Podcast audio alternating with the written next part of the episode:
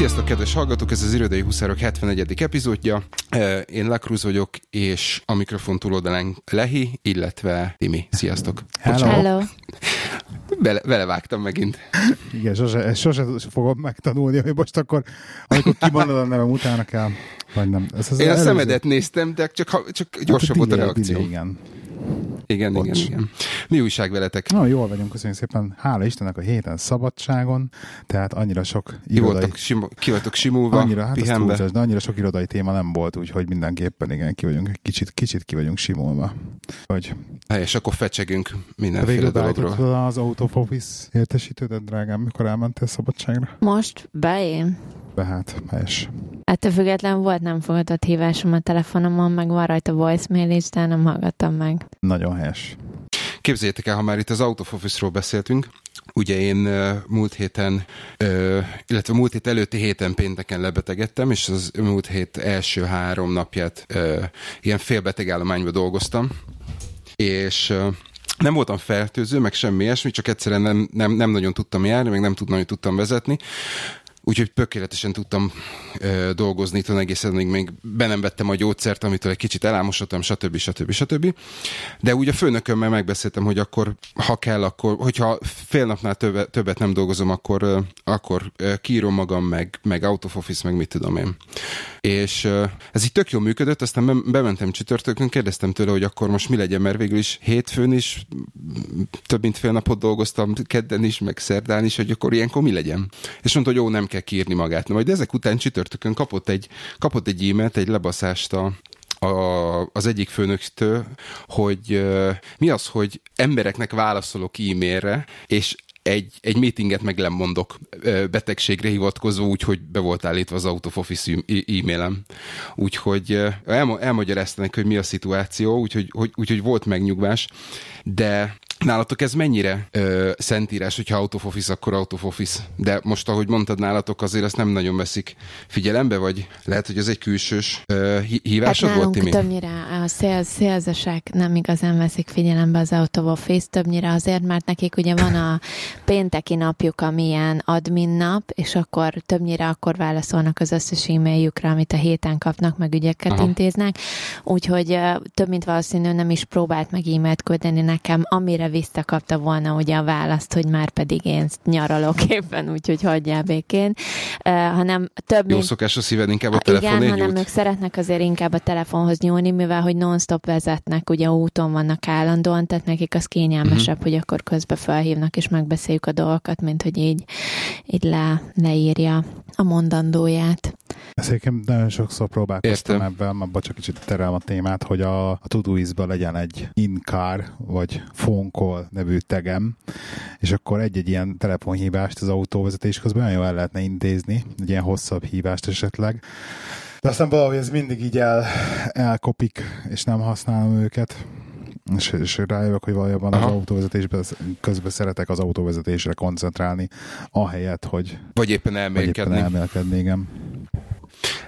Nem tudom, mennyire nézted a Telegram csatornát, ott dobtak föl egy ilyen betegséggel kapcsolatos kérdést, vagy szituációt, hogy hogyha beteg vagy, akkor be kell emelni, illetve hogyha betegen mész be, akkor hogy kezelik a dolgot. Úgyhogy ez volt a másik indítatás, ami miatt ezt a dolgot megemlítettem, mert nálunk konkrétan az van, hogy hazaküldenek, hogyha nagyon rosszul vagy nagyon rosszul nézel ki. Minket is hazaküldenek, mondjuk ez inkább ilyen vicceskedve, vagy ilyen fél barátilag megy. Ugye főnököm egy pár szó volt, hogy már így rám szólt, hogy na jó van, vagy egyszer volt az, ami ilyen, hogy rám szólt, hogy na jó van, nagyon szorul nézek ki, menjél haza.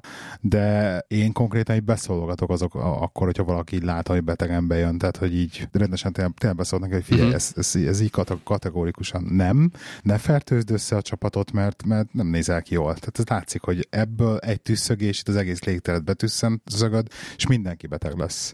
Szerintem a leggázabb, amikor egy open plan irodába vevennek betegen az emberek. Nagyon gáz. Nálunk még olyan is van, hogy megmondják azt, hogyha a gyereknek olyan betegsége van, ami miatt mondjuk nem kell iskolába mennie, tehát mit tudom én hasmenés vagy ilyesmi, mert a szülőnek is azt mondják, hogy inkább dolgozzál otthonról, de nehogy az legyen, hogy behozod az irodába. Hát, tök javas egyébként. Úgyhogy igazság szerint ez szimpatikus, hogy ennyire flexibilisek, vagy ennyire mondjuk úgy, hogy odafigyelőek. Nagyon sokat változik a világ egyébként ebből a home office dologgal, tehát nagyon jó irányba megyünk el, hál' Istennek, hogy szerintem. Ez az egyik dolog, a másik meg azt akartam mondani, hogy ez elvileg ez a nálunk a Health and Safety Policy-ba benne is van valamilyen szinten, tehát nem kifejezetten, nem kiemelve, hogy mik azok a betegségek, de van rá arra utalás, hogy igen, hazaküldhet, vagy megkérhet arra, hogy ne gyere be, hogyha különböző olyan betegséged van, ami mondjuk fertőzhet. Ez egyébként, de belegondolsz, hogy akkor ezt továbbvetted, oké, hogy az iroda, de hogy bemész az irodába betegen, vagy nem. De akkor tovább görgetem ezt, mondjuk egy ügyfél elé odaállnál egy meetingen taknyosorral, meg köhögve, prüszkölve. Tehát, hogy az egyértelmű, hogy nem.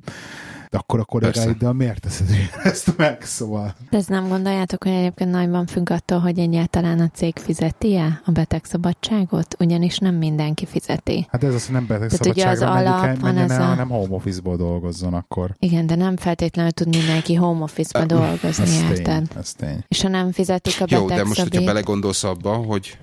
Tehát most, hogyha azt nézzük, hogy van valaki, aki mondjuk egy bevásárlóközpontban dolgozik, és mit tudom én, a húsok környékén, vagy a húspótban, vagy tök mindegy, hogy a zöldséget pakolja ki, és a náthás meg van fázva, és tüsszög, akkor az se jobb, tehát az ugyanúgy tovább fertőződhet, vagy illetve tovább fertőzhet azzal, hogy mindent összetüszköl. Ez tényleg attól, aki még nem lesz ebbe a fizetése, ha ő otthon marad, és nem dolgozik, mert betegszabély lesz, tehát érted, ez a probléma, és azt szerintem ez az, amit nagyon sok ember olyan cégeknél. Hát ez tök jó, hogy mondjuk nálatok home office van. Hát még kíváncságosak vagyunk, azt hiszem, azzal, hogy home office-ok. De azért nagyon-nagyon sok olyan munkahely van, és főleg mondjuk, nem tudom, gyárakban, meg ilyen-olyan helyeken, ahol mondjuk nem fizetik az ilyet, és ott is érted, kajával dolgoznak, nem fizetik a betegszabít, be fog menni, mert neki az pénzkiesés, ugyanúgy a lakbért ki kell fizetni. Ezt tudod, meddig lesz? Ezt tudom, eddig lesz, addig, amíg valaki el nem megy, össze nem szede valami olyan nyavaját, ami sokkal gyorsabban terjed, mint ahogy kellene, bemegy egy ilyen helyre, és az egész gyárnak hogy hívják jele, termelése leáll, vagy tovább fertőződik, és utána az egész gyárat leállítják, vagy az egész élelmiszerláncot azért, mert visszavezetik arra, hogy ezt az embert el kellett volna küldeni betegszabadságra. Igen, de ezért ez nem mindennapi eset. Podcast, nem gyári podcast. Hallod. Bocsánat. De amúgy, igen, tehát hogyha ezt logikusan tovább gondoljuk és végiggörgetjük, akkor igen, nekik is ugyanazokat a dolgokat meg kellene kapni. Ez ilyen macskágér harc kicsit azért. Tehát pont ez az, hogy akkor igen, mennyire engedékeny a munkáltató, mennyire védi ebben a dolgozóit, mennyire védi a munkakörnyezetet. Tehát igen. Hát konkrétan most, hogyha nagyon leegyszerűsíted, akkor ugye azzal, hogy ad egy ilyen kedvezményt a munkáltatóinak, azzal valamilyen szinten ugye ő védi a saját cégének az érdekeit, mert abból nem lehet minőségromlás, nem lehet, mit tudom én, ha fertőző betegségről beszélünk, akkor tovább fertőzés, nem rizikózza azt, hogy felülvizsgálatot kap, nem rizikózza azt, hogy a helyi ANTS vizsgálódni, stb. Csak ugye, tehát akkor, amikor 7-8 fontos órabérről beszélünk, akkor ezek a tényezők, ezek nagyon egyszerűen mondjuk úgy, hogy szőnyeg alá söprődnek. Sajnos. Így van. Jó.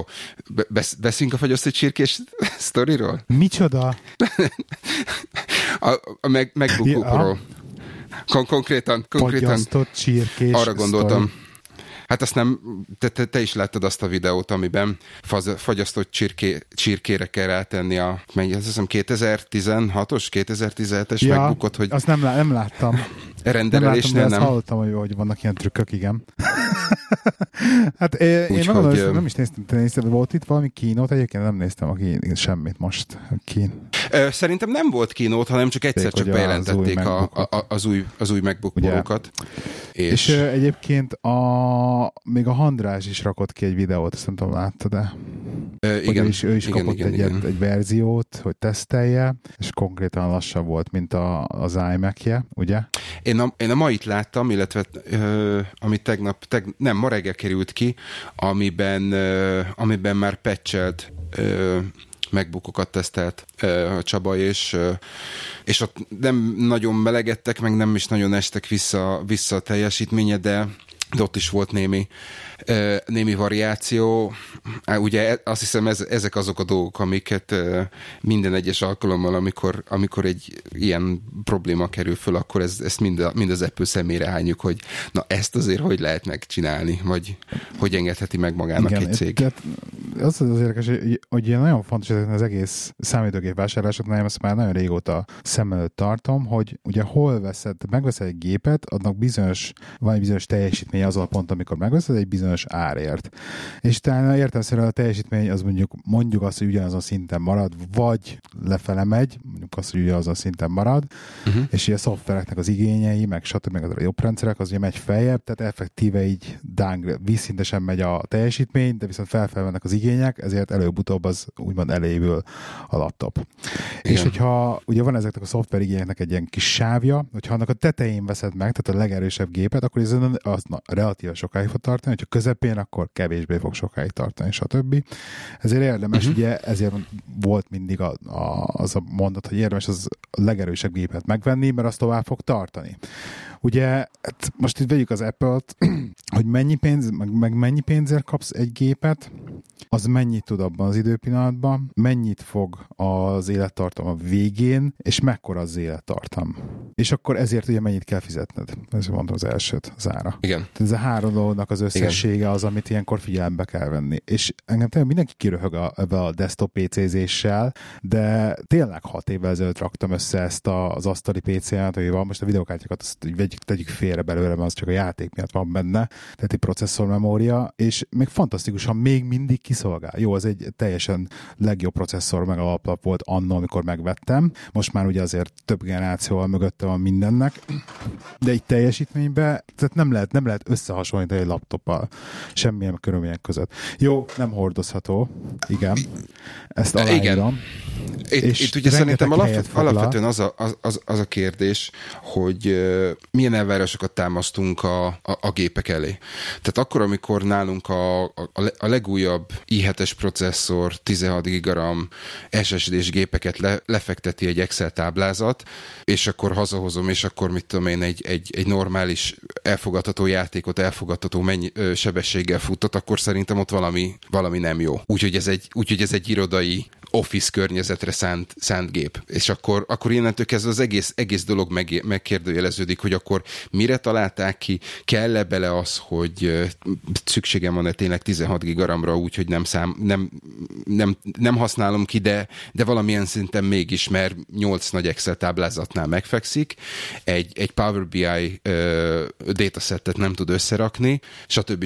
És akkor ott beviszem mondjuk a régi Mac-et, és mellette azokat a dolgokat, igaz, hogy egy nagyon picit lassabban, de Excel nem crashel el, a másik, a harmadik, a sokkal jobban működik, és egy 4 éves gépet hasonlítunk össze egy 1,5 éves géppel. Úgyhogy azt nem tudom, hogy az elvárásaink túl nagyok, a szoftvereknek a hardware igénye egyre nagyobb, amit megmondom őszintén nem tudom, hogy miért van rá szükség, vagy egyszerűen tényleg ennyire, mondjuk úgy, hogy elszaladt a világ, az Apple-lel, vagy ennyire rosszul csinálja az Apple, és amit már többen hangoztattak, hogy nagyon sok mindent föláldoz például a vékonyságért, például a normálisan kiütött hűtési rendszert, hogy ezek a dolgok, ezek jó irányban mennek-e. Ez szimba technológia, tehát lehet csökkenteni a processzoroknak a méretét, és lehet növelni a teljesítményüket, de hát ez fizika, tehát egyszerűen elektromosságra van szükségük, áramra van szükségük, nagyon-nagyon sok áramra van szükségük, hogyha nagy számítási teljesítményt akarunk előkelérni, és egyszerűen a leadott áramból az nem megy el sehova, tehát azt csak kiszámolja, abból hű lesz. Igen, azt egyszerűen meg kell oldani. Tehát, és erre viszont hely kell, tehát ezt nem lehet így elvarázsolni a hőt. Egyszerűen ott tartunk, hogy ezt még nem oldották oldotta meg senki. Tehát ez ugyanolyan probléma, mint az akkumulátorokkal probléma, hogy ugye lítium-ion akkumulátorok vannak, és egyszerűen nem sikerült még normális tehát nem sikerült azt a lépést megugrani. Ugyanez van a CPU-knál is, hogy egyszerűen kell hozzájuk rengeteg energia, és a rengeteg energia az rengeteg hővé alakul. És most, hogyha egy nagyon gyorsan visszakanyarodunk arra a dologra, hogy neked a régi géped az egy eléggé komoly ilyen fejlesztő kategóriás gép volt, hát ahhoz képest... Igen. A laptopod, azért az nem volt egy Apple kategóriás vékonyságban. Hát ez szörnyű volt, szörnyetek volt. Én imádtam egyébként, nagyon gyors volt, nagyon, megmondod őszintén, hogy visszasírom valamilyen szinten. Tehát a mobilitását azt nem, mert ugye szeretett volt cipelni bárhova is. Hát az egy összecsukható desktop volt végül is. Ez nagyon jól megfogalmaztad. Igen, ez egy ilyen szemihordozható számítógép igazság szerint. De az tényleg, de hát abban volt, érted, egy újnyi vastag hűtőrács ventilátorok a hátulján, és leraktam mellé valamit, egy bögrét, és konkrétan felmelegítette a kávét. Tehát igen, ez... Igen, tehát az a pro típusú felhasználás, ez meg a... A gyereke. Igen, nem tudom. Gyerekjáték kategória. Hogy nem tudom. Nem tudom, hogy ki a célközönség, érted? Mert oké, hogy én értem, hogy a youtubereknek mobil kell a laptop már, hogy a magyaros Csaba le akarja renderelni a videóit nap végén, és akkor azt rögtön feltöltem, amikor az USA-ba rohangál, de ezt is meg lehetne oldani más, hogy szerintem, de mindegy. De hogy ezen kívül, érted? Szóval, hogy ott, tehát hogy ennyire mozgatható számítási kapacitás kell, az... Nekem még az jutott az eszembe, hogy igazság szerint, hogyha belegondolsz, az emberek nagy része, az ugye YouTube-on, nem tudom, te 4K-ba fogyasztod a YouTube videókat, azt. Tehát akkor konkrétan nem értem, hogy alapvetően most miért veri magát mindenki arra, hogy 4K-ba rögzítsünk, és 4K-s fájlokat kell összerakni, meg 4K-s fájlokat kell lerenderelni. Azért a YouTube-berek meg a videósok azért preferálják a 4K felbontást, mert hogyha veszel föl egy 4K felvételt, abban az 50%-át le tudod kroppolni. Nem, harmadát, de mindegy. Tehát le tudod kroppolni, tehát effektíve bele tud zoomolni a felvételre úgy, hogy minőség romlás nélkül. Tehát, hogyha felveszel egy shotot, és mondjuk a kompozíciód nem pontos, akkor azt tudod javítani. Tehát ezért használják a 4K felvételt nagyon sok esetben. Oké, jó. De innentől kezdve akkor szívnak, ugye azzal, hogy az egyik oldalon már megvan a célhardware, a másik oldalon meg még nem áll készen a célhardware. Igen. Baromi sok pénzért. Igen. Na jó, még egy fél mondat Apple házatájáról, ugye nekem egy 2012-es a MacBook Pro-m, és kicseréltem benne a Winchester-t egy SSD-re. Hát figyelj, 4 óra alatt leklónoztam a vinyót, tehát 10 perc alatt bepakoltam, és azóta működik. Tehát azt nem mondom, hogy... Gyorsabb lett? Mondjad, igen. Illetve azt mondanám, hogy nem lassú be, tehát sokkal több dolgot meg tudunk nyitni, úgyhogy nem lassú be. Tehát mit tudom én, például Word Excel az nem eszi meg, az viszonylag normálisan működik. Akkor az inkább neked memória hiányok lehetnek, mert ugye amikor elkezdi a merevlemezt használni memóriának, ugye akkor szokott ez a lassulás lejön, és azon segíteni sokat a... De 16 giga van, és nem lehet bele többet rakni. De egyébként röhögni fogsz, nekem az asztalimban is 16 van. Tehát én nem is halljuk 32-en. Úgyhogy igazság szerintem úgy néz ki, hogy most ezt a laptop kérdést ezt sikerült egy kicsit elodáznom. Ezt örülök, hogy nem kell 7000 fontért venni egy új meket. Hát annyira biztos, hogy nem veszek. Egyébként megmondom őszintén, én mindig így fogom a fejemet ezeken az árazásokon, tehát ez katasztrófa, ez a top quality-t ennyiért, de még még az alsóbb is katasztrofálisan, rettenetesen, iszonyatosan drága. És egyszerűen senki nem fogja nekem justifikálni, hogy ez nem csak és kizárólag arról szól, hogy nekem ennyi pénz van, és én megtehetem, hogy megvegyem ezt. Én egy nagyon kicsit más irányból közelítettem meg a dolgot. Igen. És én azon gondolkodtam, amikor tényleg elkezdtem azon gondolkodni, hogy oké, ezt a gépet akkor, amikor megvettem, azt 1 font híján 1000 fontért vettem. Tehát 999 font volt. Ez az akkori elérhető dolgok közül volt egy erősebb, volt egy gyengébb, ez a gyengébb. Igen. És azt hiszem az erősebb volt, azt hiszem 250 font, a drágább, vagy valami ilyesmi. És jelen pillanatban, hogyha megnézem, akkor egy ilyen gépet, ami körülbelül ezt tudja most, azt legalább 700 fontért adják. És akkor az ugyanúgy az alja, vagy az alsó szegmens közepe. És hogyha már kiadok érte annyi pénzt, akkor abból nem Mac-ből sokkal jobbat és sokkal tartósabbat, mondjuk úgy, hogy, vagy árértékarányba sokkal jobbat kapnék. És aztán elkezdtem végig gondolni azt, hogy körülbelül mik azok a programok, amik a Mac-hez kötnek, azon kívül, hogy semmi. És egy csomó mindent, amit csinálok, azt az interneten csinálom. Most az, hogy van egy Word, egy Excel rajta, az konkrétan kuk mindegy, de az összes többi olyan dolog, amit használok, olyan program, az mind multiplatform. És akkor innentől kezdve megkérdőjelezem azt, hogy az egy dolog, hogy szép, meg az egy dolog, hogy tetszik, meg az egy dolog, hogy de most, hogyha kell, akkor 1400-1500 fontért kapok egy biztos, hogy egy nagyon jó gépet, majdnem bármilyen márkából, és akkor még mindig bejebb vagyok. Nekem még mindig az a kérdésem, hogy akik esküsznek az Apple termékekre, hogy azok az emberek vajon azon kívül, hogy a nagymama, mit tudom én, 300 fontos laptopját, amit azért vetted neki, hogy valamit tudjon internetezni, összeomlik a Windows, és ez a legközelebbi tapasztalása a Windows-zal, meg a PC-s hardverekkel, hogy azon kívül azok az emberek valójában futottak bele abba, hogy tényleg egy high-end PC hardware Windows-zal, hogy azt megtapasztalták-e valaha. Én akkor, amikor én laptopot vettem, akkor ebben az ár kategóriában nem kaptam volna ilyen teljesítményűt, ilyen funkciókkal. Tehát akkor az a PC-ben nagyon high-end, vagy high-up-end volt, drágább ér.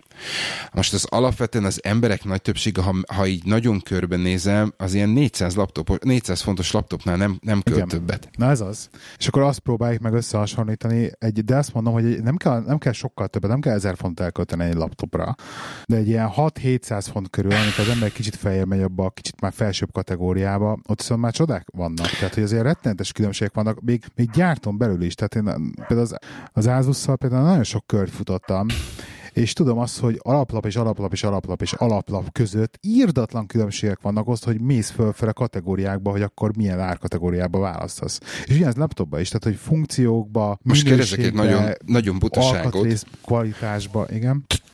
Tök igazad van, és szerintem aki érez erre egy kis affinitást, annak tök jó. De megmondom neked szintén, hogy én annyira távol állok attól, hogy én nekiálljak, és megnézem azt, hogy utána nézik, hogy az alaplap melyik a jó, mi kell bele, így úgy. Így úgy éppen most mit ajánl, mi az, amiről mindenki azt mondja, hogy na, ez egy tényleg jó laptop, és mindenféle teszt azt mondja, hogy ez egy jó laptop. Oké, igen, ez megint, de néha azt érzem amúgy, hogy ez a Windows laptop szcéna, ez nagyon egy ilyen Android telefonos dolog. Tehát annyira szertágazó, hogy aki tényleg semmit nem tud arról, hogy mi a jó, az inkább azt mondja, hogy tudod, mit elmegyek, és megveszem azt akármit. Az legalább biztos, hogy nagyon drága, de akkor biztos, hogy legalább relatíve valamilyen jó minőség lesz. Aha. És hogyha belegondolsz, akkor ugye valamilyen szinten azért tehát le van szűkítve a választék. Van négy fajta, azt választhatsz. Okay. Tehát nincs túl bonyolítva. Most, hogyha fölmész a Dell-nek a laptop az oldalára, akkor nézd meg, hogy hány különböző laptopát árulnak. De most akkor igen, abból választ ki, hogy melyiket akarod. De várjál, mert minden egyes laptopját külön lehet konfigurálni is. Az meg a másik. De minden egyes laptopot külön lehet konfigurálni, hogy még akkor ilyen extra. És akkor képzeld el azt, aki abszolút semmilyen technológiai hozzáállással nem rendelkezik, az most aki elkezdi utána nézni, hogy az Intelnek a 7550-ese, vagy a 8250-es csipje jobb arra, amire hát az nekik igen, kell. Az menjen be, és hogy legalább MacBookot. A legolcsóbb MacBookot. Vagy MacBook Air-t, vagy nem tudom. Aztán. Jó, oké. Okay. Elvesztettük Timit teljesen. Ennyi. Itt vagyok. Jó. Szerintem nem akarok bele most a Draft 5 review-ba már. Pont azt akartam kérdezni, hogy már Timi is Draft 5-et. Már megkapta az Instagramon az a you caught up for the last 2 weeks üzenetet.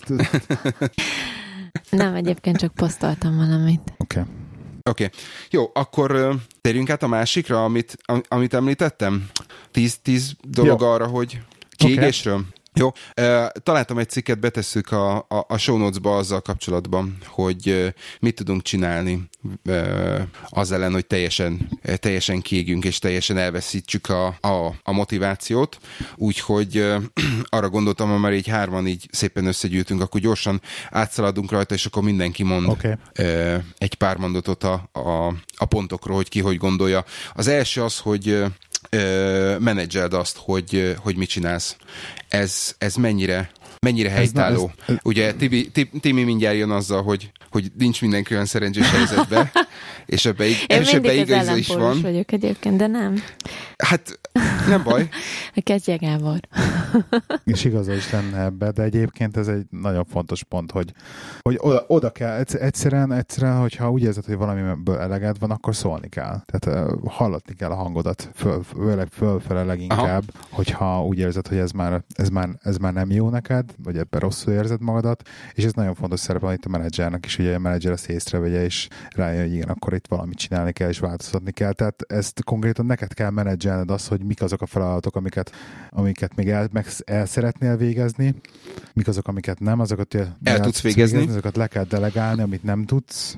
Igen, az elvárásokat mindenképpen menedzselni kell. Ebbe beletartozik az is, ugye, hogyha olyan meetingre vagy hivatalos, ahol nem tudsz érdemben hozzászólni, akkor nem mész el, decline-olod, vagy? Kőkeményen. Tehát én nagyon sokszor mondtam a főnökömnek, hogy van egy ügyfelünk például, akinek van egy havi meetingjük, ahol egyszerűen már nem tudunk relatívan mit hozzátenni, mert több okból kifelé hozzátenni dolgot, de hogy nagyon pusolja, hogy azért menjünk, és igazság szerint én már nem szeretek járni, és én már általában lemondom ezeket a meetingeket.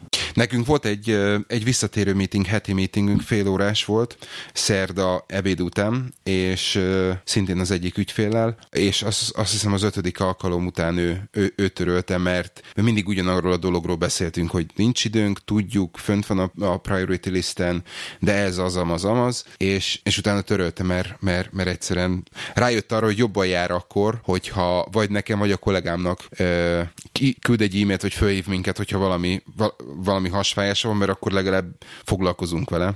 Vagy akkor legalább arra a telefonbeszélgetés idejére mondjuk, most csúnya leszek, vagy csúnyán mondom, de ráfigyelünk, vagy ki tud sajátítani arra az időre, mint sem hogy fél óráig beszéljünk a semmiről, vagy éppen próbáljunk mentegetőzni azzal kapcsolatban, hogy mi miért nem készültem. Timi, te tudod menedzselni a feladataidat? Én azt gondolom, hogy egyébként abszolút, pedig sok van, és meg én mondjuk nem félek nemet mondani se, illetve így visszatolni emberekre, azokra, akikre valójában tartozna az ügy elintézése, vagy a feladat. Én simán visszatolom ezeket nekik, hogy majd, ha te megcsináltad a részedet, akkor jövök én. Tehát, hogy így ezeket én meg mondjuk, amint én nagyon fontosnak tartok ebbe az egész menedzselésbe, meg ahogy én próbálok dolgozni, hogy azért átgondolok mindent, és próbálom hatékonyabb megoldást választani. Tehát, hogy mondjuk rövidebb idő alatt hogy tudok elvégezni nem is az, hogy több munkát, de minőségibb munkát, vagy hogy tehát például ezek a meetingek, én például simán nálunk van nem egy olyan meeting, amit heti rendszerességgel, vagy havi két heti rendszerességgel tartunk. Én simán nem mondok bármilyen meetinget, és én vagyok az, aki kezdeményezi, hogy akkor ezt most töröljük, adok egy-két mondatos szituációt, hogy mi a helyzet, erről többet nem tudunk beszélni, majd ha lesz bármiféle fejlemény, akkor a következő meetingen meg tudjunk beszélni, és pont. És általában erre egyébként fogadóak az emberek, de szerintem ez abszolút embertípustól függ, hogy ezt ki tudja megcsinálni, és ki nem. Ki meri megcsinálni, és ki nem. Meetingek alapból ugye nagyon fontos szabály, hogy nem információ átadásról kell szólniuk, hanem az információt az adjuk át a meeting előtt, ugye ott már maximum megoldásról kell beszélgetni, igen, vagy ilyesmiről döntést hozni. És nagyon sok meeting igen, sajnos ezért utálom ezeket a napi stand-up meetingeket. Nagyon sok meeting arról szól, hogy ilyen információ átadás. A stand-up meetingnek egyébként relatív van értelme, ott inkább ott a team munkát erősíti meg az, hogy most tudod nagyjából, hogy mit csinál a másik farka ugye a cégnek. Tehát azt szerintem fontos, csak ott is az időt menedzselni kell, hogy most az tényleg 15 percnél tovább ne tartson. Pontosan. Oké, második kedvenc témátok. Kezdjünk el normálisan enni. Na. Ez mennyire segített abba, hogy... Hát nagyon sokat számít szerintem, tehát ezt én fizikailag érzem magamon, hogy máshogy vagyok, hogyha normálisan eszek. És más, amikor telezabálod magad, stb. Vagy rossz kaját eszek, tehát egy abszolút kihatással van arra, hogy az ember milyen munkát végez, meg hogy éli, meg milyenek a hétköznapja, és hogy éli a hétköznapjait. Az más kérdés, hogy mondjuk amikor így fáradtan van-e az emberek örülme, hogy tényleg még akkor a családát majd szolgassa este 8-kor az autóba hazafele úton, amikor még másfél óra vezetés van hátra. Ez megint egy más kérdés, az ott kell erősnek lenni, az biztos. De az biztos, hogy az evés az nagyon fontos. Tehát nagyon fontos ugye a snackelés, szerintem, tehát hogy mindenképpen nekem van 10 óraim, tehát 9-30-10 körül eszek valamilyen 30 g mag, vagy valamilyen hülyeség, és ugyanúgy délután is ilyen 2-3 fele mindenképpen még egy snack, tehát egy gyümölcs, egy alma, egy pufasztott rizs szelet, vagy mit tudom én micsoda, mert egyszerűen akinek pláne rá van árva az gyomra, annak nem elég az, hogy most mit tudom én 6 óránként, vagy 7 óránként eszik egyet. Hát meg az hagyján, hogy az étkezés, de hogy a vízfogyasztásnak szerintem óriási szerepe van még. Ez lett volna a következő kérdésem. Már hogy így, és ennek ez több okból kifolyólag, egyrészt ugye a szervezetünk nagy része víz, tehát ezt pótolni kell. Tehát mindenki tudja, hogy ez alapvetően egészséges, hogy 3-3,5 liter vizet minimum megiszunk, de ugye ettől többször is fogunk járni vécére, ami szintén nem gond, hiszen legalább többször fogunk felállni a számítógép elől, és teszünk egy, ha más nem, 5 perces kört, míg megjárjuk a WC-t, és addig sem a képernyőt bámuljuk, tehát ez a minimum óránként 5 perc egyéb pozitív hatásokat is vonz maga után, amit simán csak vízivással érhetünk el. Csak egy gyors kérdés ezzel kapcsolatban. Ti mennyi vizet isztok amúgy? Tehát azt látom Gábor kortyol. Most hoztam magam, de a podcasthoz kell mindig. Én most az utóbbi... Irodában van valami rutin? Én ott is viszem, általában van nálam flakon, vagy pohár. Igen, az üveg, ugye? De sajnos nincsen ilyen bevett rutinom. Pedig kéne, hogy akkor hogy időre meglegyen, megígyak egy, mit tudom, hány flakont iszok meg délelőtt, meg hány flakont délután, nincs ilyen, nem is trekkelem, pedig már gondolkoztam rajta, hogy jó lenne. Az a baj, nem tudom, hogy erről beszéltem már ebben a podcastban, biztos nem, de hogy irodában ez így rendben van, mert el tudok menni vécére, de mondjuk én vezetés közben, hogyha megiszok egy fél liter folyadékot, vagy egy 3 decis kávét, mondjuk a kávé alapból vízhajtott, de vizet is, ha megiszok mondjuk a vezetés közben, nekem az fél óra múlva hogy kijön belőlem, tehát hogy meg kell állnom, és az eléggé fel tudja szabdalni az utazást, mert nagyon kellemetlen tud lenni, amikor még van másfél óra hátra, és akkor már nagyon kell vécére menned, szóval utazás közben nem szeretek például inni. Az utóbbi időben próbálok odafigyelni, de csak irodában működik, például hétfőtől péntekig, hétvégén már teljesen szétesik ugye? A dolog, mert akkor nincs meg az a rutin. Jó, akkor nem csak ennek áll, nálam. De így hétköznapra abszolút megvan ez, hogy felkelek most már tényleg a kávé előtt, és megpróbálok inni egy pohár vizet, kávé után megint egy pohár vizet, és akkor mi az autóba készítek egy ugyanilyen üveges vizet, mint amit a Gábor itt szürcsöl, azt megiszom, még beérek reggel 9-ig, és akkor utána figyelek arra a nap folyamán, hogy hány ezt az ikás pohárvizet, van ez a 400 ml-es, hogy abból hányat iszok meg, és akkor ugyanígy itthon még azért az edzés mellé, meg egyéb mellé azért lecsúszik egy-kettő. Tehát én a minimum 3 literre figyelek, hogy meglegyen, de ez a hétvégén abszolút el tud csúszni teljesen. Ez nagyon. És arra nem találtam jó megoldást, hogy lehetne. Hát ez pedig csak és kizárólag saját magunk tudunk menedzselni, de ez akkor működik a hétvégén, hogyha ugyanígy ezeket az üvegeket feltöltöm, és iszom, és ott van a kezemnél. Tehát akármit csinálok, viszem magammal, ha vasalni megyek, viszem magammal vasalni, ha főzök, ott van mellettem a konyhába. Ha megyek, nem tudom hova, el itthonról, akkor ott van a táskába, és folyamatosan abban a pillanatban, hogy kifogyott, nem lerakom az üres üveget, hanem újra töltöm, mert akkor mikor könnyebb utána csak belekortyolni, mint hogy de jó, most akkor még meg kell töltenem, meg hideg lesz, ha nem lesz hideg, nem akarok vizet inni, BC-t akarok belerakni, de hol a BC, ha nem találom, szóval, hogy ez ilyen, az már körülményes. Ha rögtön akkor megcsinálom, amikor kifogy, akkor egyébként így tud működni. Igen. Következő, mozgás.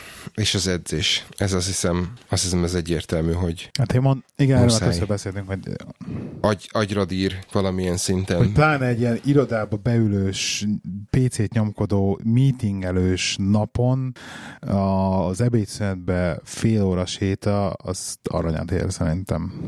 Képzeld el, tegnap voltunk ebédszünetbe kollégáimmal kosarazni. Wow, ne csinálj már, az hogy? Nagyon király. És nagyon jó volt. Izé, kosarazás, beizzadás, zuhanyzás, vagy így? Pontosan. Ez így ebben a sorrendben, ebéd, és akkor ott van a délután. Úgyhogy jelen pillanatban úgy néz ki, hogy szerdánként kosárlabda. Mennyi idő volt ez így? Tehát mennyit kosaraztatok, és abban mennyi volt? Hát szerintem volt egy ilyen jó 40 perc. Kosarazás volt maga? És akkor egy órás ebédszünetbe csináltátok ezt? Igen, úgyhogy egy kicsit meggyújtottuk az ebédszünetet, de aztán ráhúztunk a munkára, meg alapvetően mindannyian egy picit korábban kezdünk. Úgyhogy... Nagyon magány, ezt tetszik, ez jól hangzik. Nagyon jó volt. Mindenem fáj, de nagyon jó. Nálunk óriási fejlemények vannak az irodában, felújítják a felső szintet, meg a lobbit, és lett nálunk zuhányzó az irodában, úgyhogy elvileg fog. Tehát semmi akadálya nincs már annak, hogy tényleg esetleg biciklivel járok irodába, ha be akarnék járni. Nálunk az van. Mert ezt már próbáltad, és így nyugtáztad, hogy így rohadt messze van az iroda ahhoz, hogy te reggelbe biciklizzel, és hullafáradt vagy este, sokszor ahhoz, hogy te onnan haza biciklizzel. De így, hogy van már zuhanyzó, így lehet, hogy bevállalom, mert hogyha mondjuk azt a 2 órás edzésemet le akarom tolni aznap. Na mindegy. Nálunk az van, hogy, költözünk ugyanabba az irodaparkba egy másik irodába, és az egyik és legfontosabb megjegyzése nagyon sok kollégának az volt, hogy szeretnének még több zuhanyzót, mert van, csak azt hiszem jelen pillanatban 2 vagy 3 az egész épületben, és az kevés, mert nagyon sokan járnak nálunk biciklivel, nagyon sokan járnak így ebéd után ki tudod futni, vagy vannak ilyen egyéb aktivitika ebédszünetbe, és azért föl tudnak tólódni az emberek a zuhanyzók előtt. Úgyhogy ez volt az első komment. Úgyhogy igen, hozzá kell tenni, te már említetted azt, hogy ebédszünetbe elmenni sétálni, ebédszünetbe elmenni kajáért, az mennyire jó. Igen, nagyon sokan csináljuk, nagyon sokszor csináljuk, viszont ez heti egy kosárlabda, ez szuper. Ez jó hangzik, ez nagyon jó ötlet. Ez ilyen teambuilding is. Pontosan. Nagyon pozitív. És nem foci, hál' Istennek, szóval ez tök jó. Hát megpróbált valaki focit. De azt leúrották. Hát ez az egyik dolog, aztán mondták többen, hogy azért a foci az veszélyes, tehát ott azért tudnak csúnya dolgok lenni. Igen, ott egy száltan szépti kérdője. Oké, következő? Nem. Használd tudásod a munkahelyen kívül, vagy a munkádon kívül. Ugye itt olyan dolgokra, nem is tudásod, hanem a képességeidet olyan dolgokra gondolnak, hogy mit tudom én, hirtelen akartam mondani, ilyen jótékonysági programok, vagy valami egyéb program, amit az ismerőseiddel találtok ki, vagy bármi olyan, ami... Tehát ezek ilyen kreatív dolgokra gondolnak? Igen, kreatív dolgok is lehet, vagy csak egyszerűen, mit tudom én, olyan dolgokat csinálsz. Tehát most itt azt hiszem inkább a kódolásra volt kihegyezve talán, hogy legyél, contributálj, vagy járulj hozzá más projekthez, add hozzá a tudásodat. Igen. Vegyél fel podcastot, stb. Pontosan. Úgyhogy azt túltárjatok a következőre. Oké.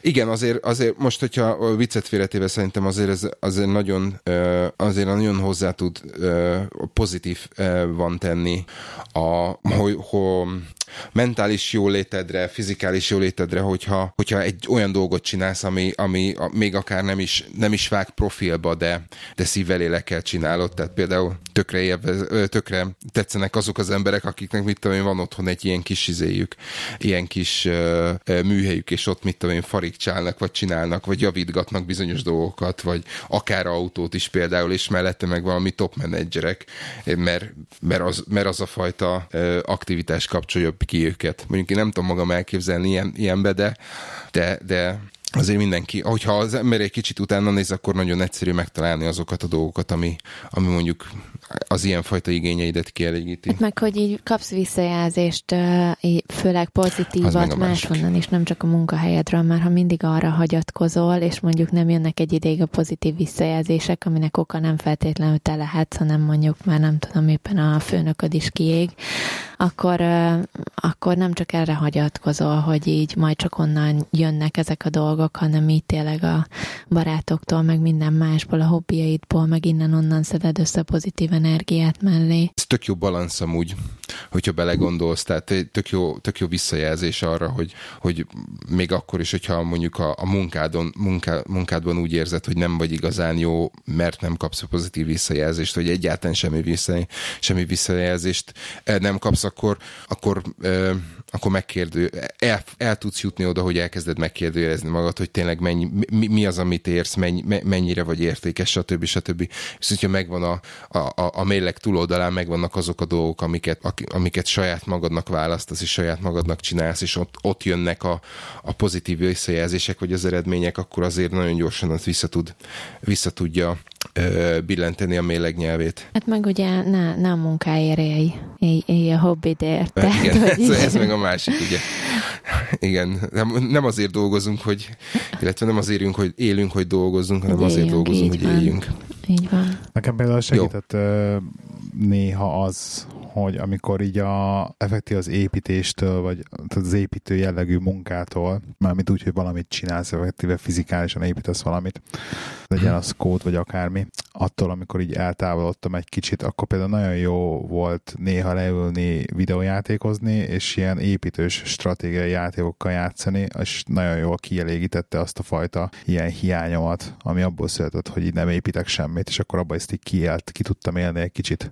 Persze hosszú távon ez is egy pótcselekvés, és valójában nem kéne csak erre hagyatkozni, de nekem sokat segített. Aha. De ez így hullámzik, nem? Hát nem. Tehát, hogyha játékról beszélünk, akkor van, amikor ilyen típusú játékra van. Igen, van, amikor zöldöklő is értelmszerűen. Amikor egy olyan meetingről jövök haza, akkor mindenképpen FPS-t kell berakni. Valami nácikat kell ölni benne, Wolfenstein, stb. Most, hogyha most egy kicsit eltávolodunk a játéktípusoktól, akkor el tudom képzelni azt, illetve magamon észreveszem azt, hogy vannak olyan dolgok, amiket alapvetően azt mondom, hogy nem szeretem ezt a dolgot megcsinálni, de aztán pedig vannak olyan időszakok, amikor mondjuk pont egy olyan típusú dologra vágyom, vagy pont egy olyan típusú dolog kapcsol ki, amit mit tudom én, fél évig azt mondom, hogy jó, eszem ágában nincsen azt csinálni. Ez mindig hullámzó, hogy mire van szüksége az embernek, igen. De most az a jó, hogyha ezt sikerül észrevenned. Igen. A balansz. Igen? Jó, következő. Koncentráljunk a goal-ra, ugye egy célra, erről nagyon sokat beszéltünk, szerintem ezt nem kell túragozni, hogyha fókuszálsz arra, hogy mi az, amit el akarsz elérni, hogyha megfelelően tudod prioritizálni azokat a lépéseket, azokat a dolgokat, hogy ezt elérd, akkor az szerintem nagyon-nagyon tud segíteni abba, hogy tisztán lássál, és ez a kiégés, ez... Tud, hogy mit miért mondjuk, csinálsz. Igen, ne legyen kérdés. Ez ugye, ez a része egy kicsit azért szerintem rendet tud tenni a fejbe, tehát hogyha egy kicsit hátralépsz, végig gondolod, megtervezed, stb. Ez ilyen kis rendező elv. Célok, vagy, igen. Igen, inkább azt mondom, hogy a célok nem a hosszú táv, de tehát még akkor is, hogyha valami kisebbre koncentrálsz, de azzal, hogy arra koncentrálsz és arra fókuszálsz, hogy tudod megoldani, mit kell tenned ahhoz, hogy ez elért, akkor azért ezt a zavaros vizet ezt nagyon egyszerűen és nagyon gyorsan le tudja tisztázni. Ezért is szeretjük ezeket a dolgokat, legalábbis én. Jó, na a kedvenc témám, és erre kíváncsi vagyok, hogy nálatok ez hogy van. Tedd a munkakörnyezetedet még kellemesebbé. Nálatok ez hogy működik? Nálatok van clear desk policy, vagy valami hasonló? Elvileg igen. Kezdődsz jön akkor. Nálunk van egyébként, meg én mondjuk szeretem úgy otthagyni az asztalomat, hogy mondjuk nem szanaszét van minden rajta, de ettől függetlenül közel nem clear desk. Egyáltalán viszont szerintem abszolút fel tudja dobni ezek a különböző. Például húsvétkor én vettem a kollégáimnak kinder tojást. vittem be nekik, méghozzá szuperhírósat vettem, annyi lánynak valót, amennyi lány van, és annyi fiúsat, amennyi fiú van, és ugye mindegyikben volt egy szuperhíró, és például ilyenekkel van díszítve az asztalok, és hogy így tök jó már, hogy mindegyikhez fűződik valamilyen vicces valami, ami így ott van a környezetben. De ezt mondjuk szerintem egy open office-ban biztos, hogy nem működik egy ilyen, vagy nem tudom, ott valahogy ezek, én nem szeretem mondjuk az open office-okat. Ez valahogy olyan tehát, egy open office-nak szerintem nincsen semmilyen hangulata, nem? Ilyen, steril, igen, nem? Ami így, igen. Hát szerintem egy open office-nak is lehet hangolat, és pont ezek a kis dekorációs elemek egyébként azok, amik feldobják. Én például voltam sose felejtem el, jártam még annó Londonba, az MTV-nek a stúdiójába, Camdenbe, és ott egyszer beszabadultunk a designereknek az irodájába, ahol így az óriási iMac-ek, meg mindenkinek az asztalán, és az egyik csávónak így ilyen, nem tudom milyen fajta szuperhős figurákból, de tele volt rakva a monitorja, tehát konkrétan nem lett elférni rajta, és így a kis elválasztott paraványának a széle is tele volt rakva ezekkel, és így nagyon jól nézett ki, és látszott, hogy na, ott valami nagyon cool guy, csávul. Nekem is egyébként volt a monitoromon, a gyerektől kapott 4 vagy 5 Lego figura volt a tetején, úgyhogy ezt nekem meg volt ennyi dekoráció az irodában. De egyébként, amit az Ádám kérdezett, én nagyon, nagyon szigorúan így paperless próbáltam maradni az irodában, tehát, hogy nekem az asztalom az billentyűzet egér.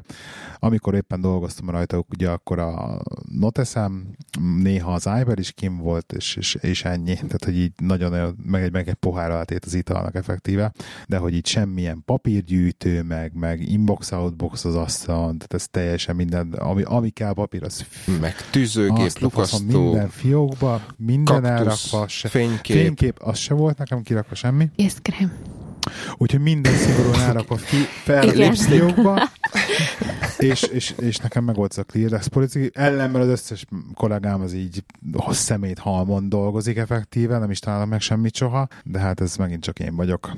Ugye egyedül. Meg ez szerintem attól is függ amúgy, hogy milyen office-ban dolgozol, hogy lehet-e egyáltalán ilyen, hogy például mennyire látogatják külsősök azt az irodát, mert ha mondjuk sok a külsős, érkeznek különböző meetingre, és mondjuk keresztül kell mászniuk hozzá az office-on, akkor egyértelmű, hogy nem rakhatod tele Lego figurákkal, meg nem tudom én milyen egyéb vicces dolgokkal az asztalodat, hogy te jól érezd magad, meg a kollégáid is, hanem ott abszolút figyelni kell arra, hogy hatod ott, meg így, hogy dolgozol az asztalon. Uh-huh. Ma voltam lenn az irodában, ami a földszinten van, és van egy olyan asztal, ahol a csávónak 4 különböző kávéfőző van az asztalán. Ez kemény. 4 különböző kávéfőző, hozzá a különböző kávék, és középen ott van a monitorja. Úgyhogy röhögtünk rajta. Nálunk az van, nálunk Clear Desk Policy van, tehát semmit nem lehet előhagyni. Volt ember, akit megdorgáltak például azért, mert előhagyott egy magánjellegű papírt, és most azt hallottam, hogy ha elköltözünk, akkor nem lesz senkinek dedikált asztala, hanem first come, first serve basis lesz. Csóval elülsz a laptoppal, ott dolgozol. Pontosan. Az kemény. Úgyhogy nem tudom ez, hogy lesz. Ha ez lesz, korán akkor... Mindig meg az a legjobb asztal. Hát, vagy az is lehet, hogy itthonról dolgozom. Nagyon sokat. Úgyhogy... Jó, tehát hála Istennek akkor azt lehet mondani, hogy ez a csilicsárira földíszítjük az asztalunkat, mert az mindig is a miénk marad, az valamilyen szinten eltűnt a mindennapokból, de azért egy némi personalization azért belefér. Ezt szerintem abszolút személyfüggőm. Én dolgoztam olyan emberekkel, és akiknek tele volt az asztala a körömreszelőtől elkezdve, nem tudom én, kislányom fényképpel, meg az éppen tegnap készült barátommal nem tudom, hülye fejet vágunk, hogy hívják ezeket a ID fotókészítő dolgokat, szóval így egyébként ezek nagyon el tudnak szállni, ezek az asztalok, és nem találsz előtte semmi, szerintem az abszolút személyfüggő ez a dolog. Aha. Nem hiszem, hogy ez így kimegy a divatból, vagy nem megy ki a divatból, hanem ez tényleg... Azért mertem így fogalmazni, mert így az elmúlt 4 évben én abszolút nem találkoztam ilyennel. Tehát egyik munkahelyemen sem volt. Ádám. Igen. Ez többnyire nőkre szokott jellemző lenni szerintem. Nem? Mondhatunk ilyet? Nem akarok általánosíthatom. De igen. De szerintem igen, abszolút nőkre jellemző. A szentimentálisabb, nem egy kicsit. Meg ez a berendelik, ilyen például itt is van nálunk az irodában a kolléganő, még berendelik a, nem tudom, micimackós kis jegyzetfüzetet, meg a post-it nótot, meg a tollas végű ceruzát, mert hogy ez milyen cuki, és akkor tudod, ilyenekkel van tele az asztal, szóval. Aha. Jó. 8. hobbi. Erre már beszéltünk. Ezt azt hiszem, erre már beszéltünk, úgyhogy ne is nagyon... Kell egy hobbi. Szaporítsuk a szót ezzel. Következő, Watch Projectet. Na most ez az, ami szerintem... Hát jó, ez most... Ez, ami szerintem hát nehéz. Ez nehéz, mert ez ugye, hogyha ez developerekre írták ezt az egészet, akkor meg is értető, hogy mert ott létezhet ugye ilyen, hogy akkor a cégen belül projektet váltasz, ha elég nagy a cég erre, de hát máshol pedig egy projekt tart egy hónapig, tehát hogy itt az a baj, nem mindig a projekttel van a probléma. Ez eléggé munkáig függő ez a Watch Projektet. Ezt is lehet egy picit másképp értelmezni szerintem, mert itt azért azt is jelenti, hogy hogyha dolgozol egy munkafolyamaton, és eljutsz valameddig, ahol mondjuk nem tudsz tovább jutni, mert kimerül az ihlet, vagy belefáradtál, akkor lehet, hogy egyszerűbb az, hogy gyorsan akkor ledobom azt a feladatot, és fölveszek valami mást a, mit tudom én, inboxból. Tehát nekem például, amikor dokumentációt írok például, akkor nagyon sokszor van az, hogy írok, és akkor mit olyan a 4. oldal után tudod ez azt, a... Igen, ezt nagyon ismerem én is. Na jó, és akkor most akkor egy fél napig más csinálok, és akkor utána vissza tudok menni, és akkor... Mert attól demoralizálóbb nincsen, amikor ülök ott fölötte másfél óráig, és akkor valamit szülni kell, valamit oda kell írni, mert ilyenkor szerintem sokkal egyszerűbb. Ilyenkor szoktam kimenni, iszok egy kávét, vagy elmegyek WC-re, nem cigizünk. Vagy kiürítem az inboxomat, hogy akkor gyorsan valami, hogy tudod, mert az ilyenkor földob, hogy akkor abból lesz egy két perces, gyorsan válaszol az ember, tudod, gyorsan kipipál egy-két dolgot, igen. És akkor van ilyen kis instant gratifikáció, az segít, és akkor vissza lehet menni rá megint akkor. Meg tényleg ez nagyon fontos egyébként ilyenkor, amikor befásulsz egy-egy feladatba hirtelen, akkor egy lépést hátra lépsz tőle, kicsit jobban át, hagy, mással foglalkozol, kicsit azt elfelejted, és utána új, friss szemmel visszamész rá, akkor megint újult erővel. Tudod, mi segít nekem nagyon sokszor? Van a Chrome-ba a Noisely extension. Igen. És oda arra szoktam, tehát hogyha tudom, hogy olyan dolog jön, amire koncentrálni kell, meg mondjuk jó kellene megcsinálni elsőre, akkor megcsinálom azt, hogy mit tudom én, lenyomok 2x25 perces ilyen noise-lit, akkor körülbelül el is fáradok, akkor fölállok, mert akkor az már ott az idő, hogy akkor inni kell, meg pisilni kell, és akkor a következő 2x25 perc megint sokkal produktívabban telik, mint sem az, hogy tudod, nekülök, és akkor mindenféle kontroll nélkül, vagy mindenféle határ nélkül csinálom. Jó? Okay. Még ezzel kapcsolatban? Semmi? Én többnyire azokat a feladatokat, amiket annyira nem szeretek, és tudom, hogy időigényes, én hétfőn szeretem elintézni, mert akkor még frissebb vagyok a héten, és így sokkal gyorsabban keresztül tudok rajtuk menni. És akkor azokat letudom, amit nem szeretek, azokat így a teher leesik a vállamról a hétre, és akkor tudok az izgalmas dolgokkal foglalkozni. Meg abba így. Ez alapján akkor lehet, hogy weekly review-t nekem hétfőn kellene csinálni. Nekem eddig működik, mert hogy akkor tényleg ilyen frissebb vagy, és akkor nem az vagy, úgy mész be, mint csütörtökön, meg pénteken bemész reggel az irodán, vagy megint itt vagyunk, és még nincs hétvége. Szóval, hogy így kicsit akkor így jobban eltelik a nap vele. Oké. Okay. Az utolsó a kedvencem, menj el szabadságra. Ez azt hiszem, ez az első és legfontosabb olyan szabály, amit szerintem muszáj betartani. Ebből egy szót hiányolok, ha nem baj. Minőségét. Menj el egy minőségi szabadságra. Oké. Igen. Úgyhogy... Abszolút egyetértek vele, és megmondom neked őszintén, hogy én baromira várom már a szabadságot. Az utolsó pár hét, ez annyira húzós volt az egyik projekttel kapcsolatban, hogy... Neked mennyi van még hátra? Most már vágom a cetlit. Szabéig mennyi van még hátra?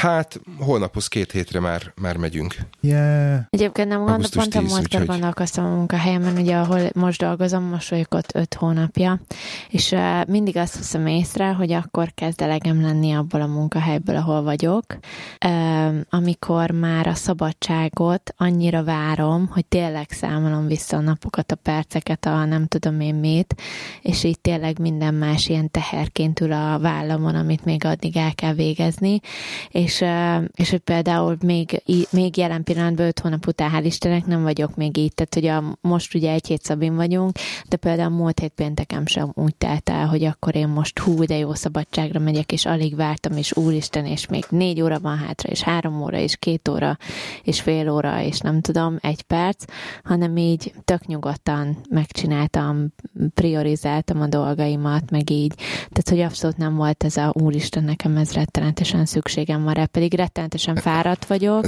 vagy voltam. Holiday előtti stresszfaktor nem volt benne? Nem, eddig még mióta itt dolgozom, és akárhányszor eljöttem Szabira, még egyszer sem volt meg ez. De viszont tudom, hogy ha viszont ez elkezd megjönni, akkor ez annak már a finom jele, hogy így valami nem jó. Tehát nem élvezem azt, amit csinálok, vagy nem szeretek itt dolgozni, vagy kevés az, amit csinálok, vagy így mondhatni, elkezdek haladni a kiégés felé. És akkor ott valamin változtatni kell. Igen. Jó, hát igen, ezzel egyetértek. Meg bennem ez még így nem fogalmazódott meg, de igen. Tehát azt hiszem ez egy nagyon jó indikátor arra, hogy valami nem jól működik. Legyen ez a végszó. Meg halló. Gábor, elveszítettelek titeket. Halló. Elveszítettelek titeket. Azt kérdeztem, hogy legyen ez a végszó. Igen. Legyen ez a végszó. Jó, akkor ez a végszó. Mit szoktunk ilyenkor mondani? Ja igen, telegram.com/irodai huszárok a fórum, ami azt lehet mondani teljesen járó. Telegram.me/kriptolovagok, @lehi79 Twitter, @Lakruz Twitter, és megpróbálunk még jövő héten jönni egyszer, mielőtt elmegyek szabadságra. Így van. És ne felejtsétek, az Irodai Huszár Corporate legelteti a lovát. Így van. Tényleg szükségem van a pihenésre, Ádám. Igen. Szóval. Sziasztok. Sziasztok.